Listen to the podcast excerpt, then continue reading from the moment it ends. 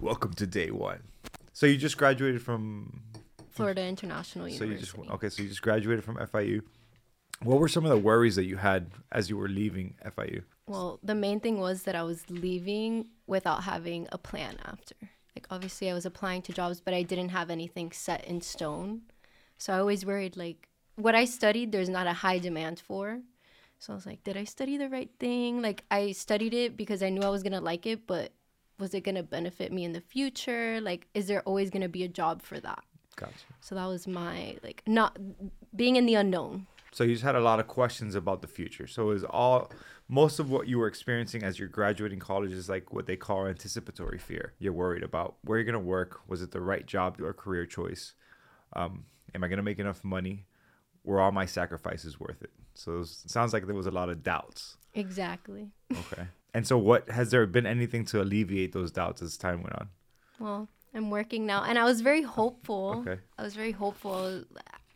What my thing is like in God's timing. Okay. So yeah, I had to take it day by day, literally. Like I'd apply to jobs every single day, but there were also points where I was like, I'm getting overwhelmed, and I'm again starting to doubt myself when I'm not getting interviews or. You know, like the number of jobs that I applied to isn't equivalent to how many interviews I've had. Okay. So then I start questioning, like, am I experienced enough? Mm-hmm. So, yeah. what was the feeling that you were having as you were so you're applying to these different jobs what was the self-talk that was that you were experiencing during that time was there again does it go back to self-doubt Yeah, that was my main thing. And then I was like, am I going to have to work in something that I don't like because I'm not getting what I want right mm-hmm. now in that sense? and while you were at fiu like actually in school were you feeling any of these doubts also or were you just kind of going through the motions of school No, I wasn't because I was interning and I thought like with interning it like I would lead into having a full-time position, mm-hmm. but I didn't. So that's like when I was doing all that I was like I'm working this hard, like not getting paid during my internship because at the end they're going to give me a full-time job because they need people, mm-hmm. but they didn't. and so what what were some of the places that you were inserting at where were some of those places Well, I only interned at FIU. oh okay so, I was like full putting my whole self in that because I wanted to work there eventually eventually full time. and then from that that's so you don't feel like you gave yourself enough options while you were doing while you were interning looking back, I don't think I gave myself enough enough options. Because you had you made the assumption oh they're gonna hire me for sure Right. okay and did they interview you Nope. oh Nope. Like there's not even a position open. It's just like I thought they'd be like, okay, we're gonna we're gonna bring you in. Like we're gonna make it a position for you. it didn't happen No. and how long did you intern for fiu Three years. three years of interning wow And I was there at FIU for three and a half years. So you knew the system well I knew that everything. should have been an easy transition to just bring you in Yep. i'm sorry that you went through that It's okay. I'm here now. No, that's true. Like you said, I mean, things happen for a reason, but still, that's that's difficult when you've invested yourself so much over a long period of time, Mm-hmm. and your sights are just on your sights are just on this one thing, right. and then it doesn't go through the way you plan. That's it's a rude awakening for sure. It was Welcome to adulthood. a lot of crying. Yeah. Oh yeah. And did you even ask them, "Hey, are you guys going to offer me a job?" I did, but they were also going through a new athletic director. So it was like people are going to get fired essentially. Mm-hmm. So they were they were focusing on other things besides like their marketing department and all that mm-hmm. stuff. It was like that wasn't their main focus at the time. Gotcha. Yeah, the whole infrastructure. If they're hiring a new athletic director, The first thing they're looking at is coaches. Mm-hmm. yeah, they're looking at coaches. They're looking at all sorts of other things within the structure rather than looking at. Are we going to transition Ashley to from from an intern to to an Right. employee? How did the university prepare you to transition from being a full time student to seeking employment? They didn't. I had to do that on my own. And it wasn't easy. It wasn't easy because like I didn't know what to do. My like my parents, they're both county employees, so it's like, you know, there's a high demand for that and mm-hmm. people are going to want to work in that. But for what I studied, it's more I don't know how to say it. Like it's not as easy. It's not as easy. I studied broadcast media with a minor in social media and e-marketing. And my main focus was sports. yeah. So yeah, so it definitely puts you into this very niche category Yeah. where and it's the weird part is this your whole life you're told pursue, pursue your dreams. Pursue what you're passionate about. Pursue mm-hmm. what you're passionate about. Pursue that. It's going to have meaning. It's going to give your life a sense of purpose. But then you do that and then you hit a wall where you find out that there's no either compensation might be low jobs might be minimal or extremely competitive and difficult to get into. Right. yeah what advice do you give to somebody then right? Well what do you tell them my like what people would tell me is like keep pushing Yeah. like you're gonna get there and what's meant for you won't go past you Mm-hmm. which i think it's it's said a lot but it really is true but how difficult is it for somebody like yourself who's actually experiencing that it was very hard Yeah. some days were different but the majority of the time i was like struggling with that How long ago did you graduate? in december of 2021 so you just graduated i just graduated and i was freaking out because i did not have a job so january rolls around you're still how many job applications are you sending out i believe it, it's around 100 about 100 how many Yeah. interviews did you have Not that many. Maybe like 10.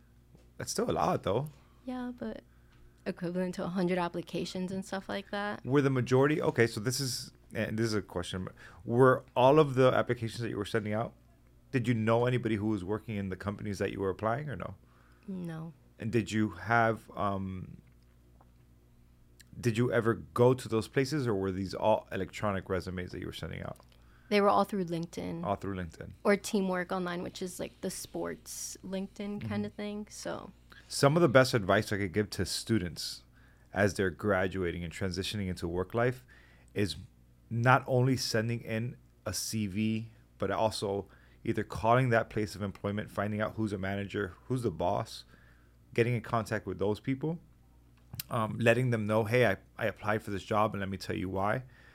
And I know it might sound, sound a little bit crazy, but even showing up to the place of work with your application in hand, dressed for an interview, just to let them see your face and see that you're serious about it. Those little steps take you a long way. Um, just because you're not, you become more visible. Right. Think about how many, if you sent out 100 resumes, let's say all through LinkedIn, how many other people did the exact same thing?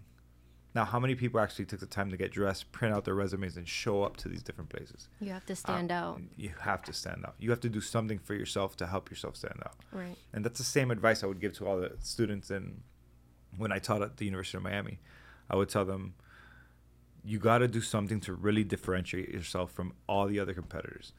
Yes, is the market saturated? Yes. There's a lot of competition. Yes. But what can you do to stand out? And I feel that just something as simple as showing up, bringing your resume, coming dressed as if the interview was already being given to you can help a long way. And that's the advice I would give to anybody else that was in your situation. Should have called me. I know. wow.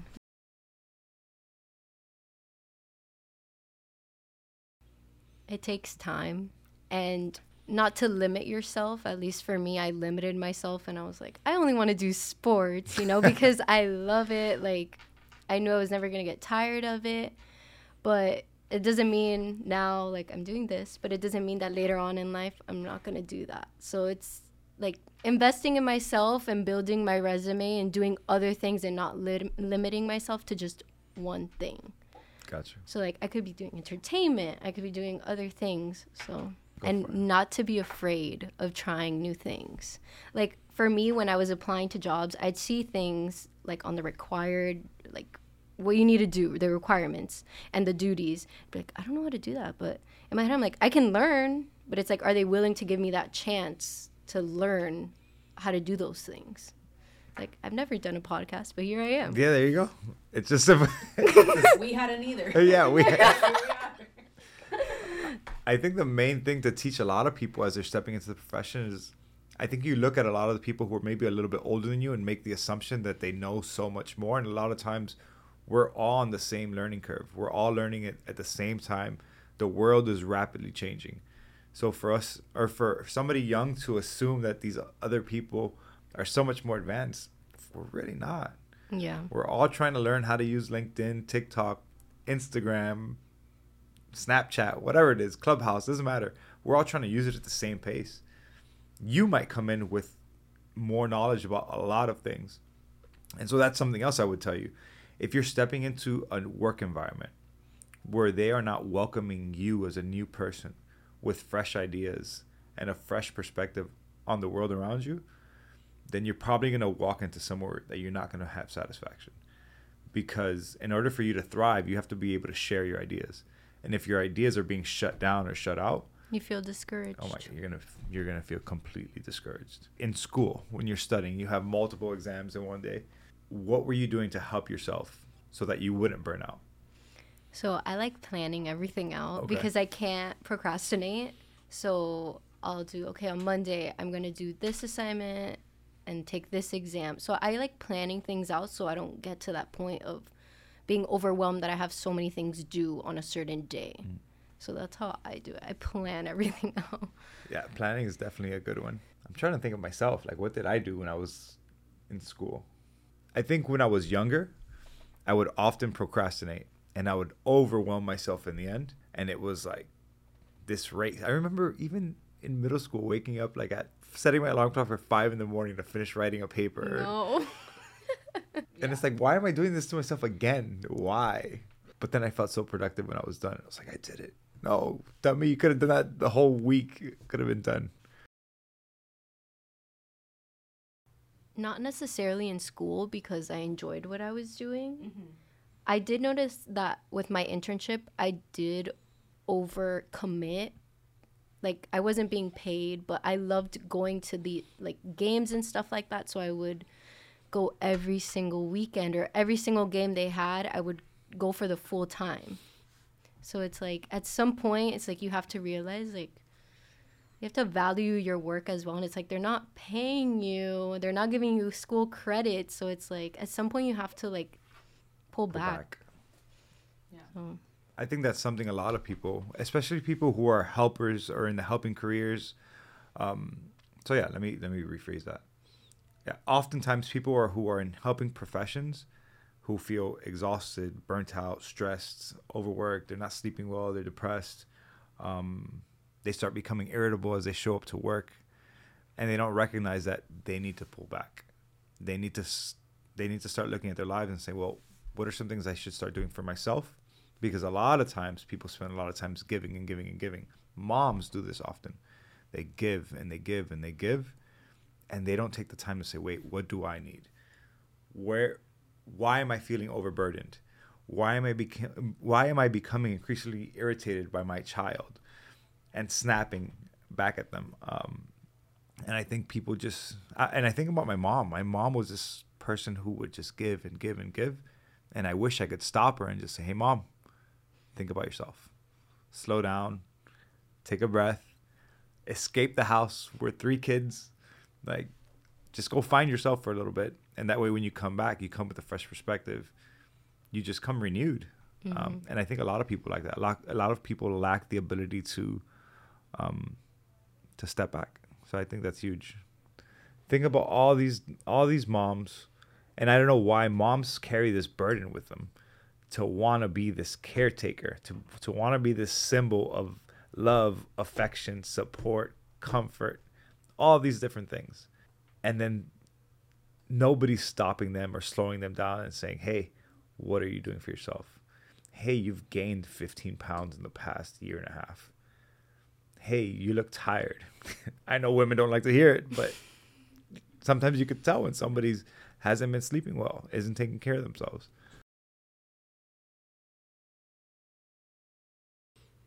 And that's what happens to a lot of kids, especially in our culture. I didn't have that pressure at home, but I know a lot of kids or a lot of students who have the pressure of their parents and what they want them to be or what profession they should choose and, and what, you know, yo quiero que seas un doctor, yo quiero que seas un, un ingeniero or whatever. It's like, well, what if I don't have a passion for that? So it's interesting for you because you're pursuing something you're passionate about and it creates this stress because there's limited availability. But at the same time, it's also an alleviation because how much faster would you burn out if you were in a profession that you, You didn't, want to be in, right? yeah. I mean, I'm very grateful my parents never put that pressure on me. Even like after graduating, they were like, "We understand. Like, take that time." And like, it's I think it's like a privilege that my parents were able to be like, "You don't need to get a job right away," but like, like not to like pick something that I don't like. Yeah. You know, it's like we want you to do something that you love, so you're not miserable. And you every day you go into work, it's not really work. So Yeah, because your pro- your parents, your parents understand what quality of life is, and they know that you could pursue money, mm-hmm. you could pursue prestige, and all these things that people want to put in your head of what you should be chasing, but then if you're not chasing something that you're actually want to do or desire to do, then what the hell are you doing? it's not gonna be fulfilling. No, it's not gonna be fulfilling. You're gonna be, you're gonna be miserable. Mm-hmm. And I think we've all felt that. I can tell you when I used to work pediatric ICU, I remember I reached a point where I would wake up to go to work, and I felt it right away. Or the day before, I was already anticipating, oh, I gotta go back to work tomorrow. It sucks. I'm already tired thinking about the work that I have to do. It's on the way to work. It's already stressful. Nothing has happened yet, but I'm already stressed out about what is to come and what will my day entail. And I'm not going to enjoy it. That's when you know it's time to make a change. When you start feeling overburdened on your way to work, it's probably time for you to start thinking about something else to do. And that's been my life. My life has been transitioning every three to four years to something different, something new.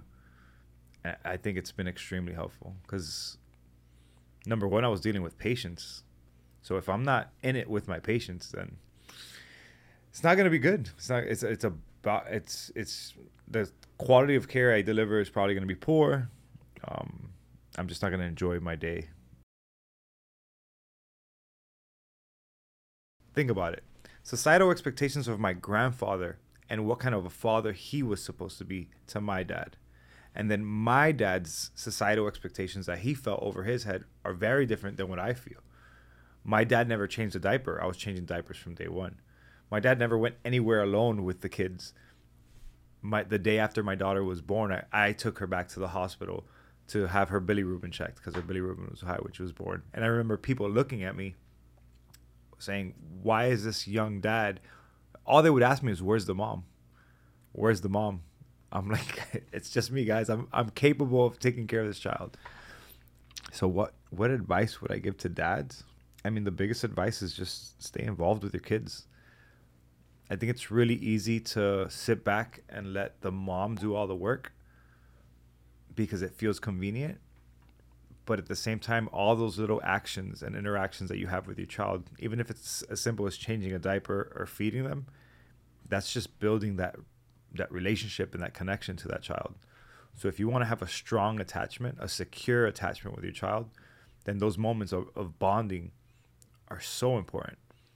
I and agree. yeah, and then the mom is stripping Mom, if you are let me talk to mom. mom, if you are taking your child away from the father to change the diaper, to feed him, to do all these different things, and you do this day after day, then you're stripping that father from forming a strong connection with the child and you're stripping him from having a, a bonding experience with him. I know it feels like a burden. I know it feels like he's tired from work or whatever it is that he's doing, yard work. I don't care, cutting the grass. But you're taking that away from him and he needs those moments so that that relationship could start to build off the bat right away. Um, I don't know why we do that because we know how important bonding is. Like that's the reason that there's skin to skin contact right when a child is born. Even if the mom has a C-section, they put the baby on the mom's chest, just so for both of them to feel that connection, that release of dopamine. Um, but then moms think that they're doing the fathers a favor. I don't know. Get that here has have a beer. What's the game? I'm gonna go change a diaper. It doesn't help the kid. It doesn't help the father either. And I think that also goes into like when they grow up, they go to mom for the majority of things and it's like, well, I should be able to also go to my father Of course. for certain things. But it's like I feel like I don't have that like relationship with him or like confianza to go to him for that because it's like from when I was little, it's go to Mom. mom. Go to mom. go to mom, go to mom. And he probably doesn't realize that either. He probably has no idea why. He probably wonders sometimes, oh, but how come Ashley doesn't come talk to me? Right. But you've been programmed since you were a child that mom is the one that's going to take care of you. You might go to dad for different things. Mm-hmm. Maybe you have a financial question. Do you go to your dad? Yeah. You see, so it's just th- that role is very Every the car problem. Yeah. Dad. Do you see? so it's so delineated, and you could probably get a lot from your father for advice on a relationship issue exactly. or on a life issue where you continuously de- you deviate towards mom because that's just what you've learned. So it's recognizing these little things and saying, Mhm. "Oh wait, let me just go talk to dad and see." And he, he might be like, "I don't know, man. Just go ask your mom. Why are you bothering me?" But again, At goes, least you tried. yeah, it goes back to him being programmed that way, right? Right. He might just defer to mom, defer to mom, defer to mom because it's worked for twenty something years, right? Mm-hmm. Why is he gonna change now? Yeah. And in my house, it was the same. Yeah, my house was the same too. Go to mom, go to mom, go to mom. Yeah. And I guess it also like for me, my parents are divorced, so it's like, well, I have to like be able to do that with both because they're not together now, Yeah. you know? So it's like adjusting and like communicating those things, Mhm. which I think communication is the best way to like go about that. Adjusting is the perfect word because that's all these. So there's there's something called an adjustment disorder, um, and it's just your inability to adjust to new, to to a changing life, and life is changing every day. So sometimes kids suffer an adjustment disorder when they transition from high school and they go away they go away to college, and sometimes that adjustment disorder becomes depression or generalized anxiety disorder because it's not dealt with. Our kids don't have the tools to support to really to dive in and say, wait, what what coping skills can I use now to get over what I'm feeling? And all they're feeling is just difficulty adjusting to the new situation, the new circumstance, the new job, the new profession, the new location, new friends, new network, new responsibilities, all these different things.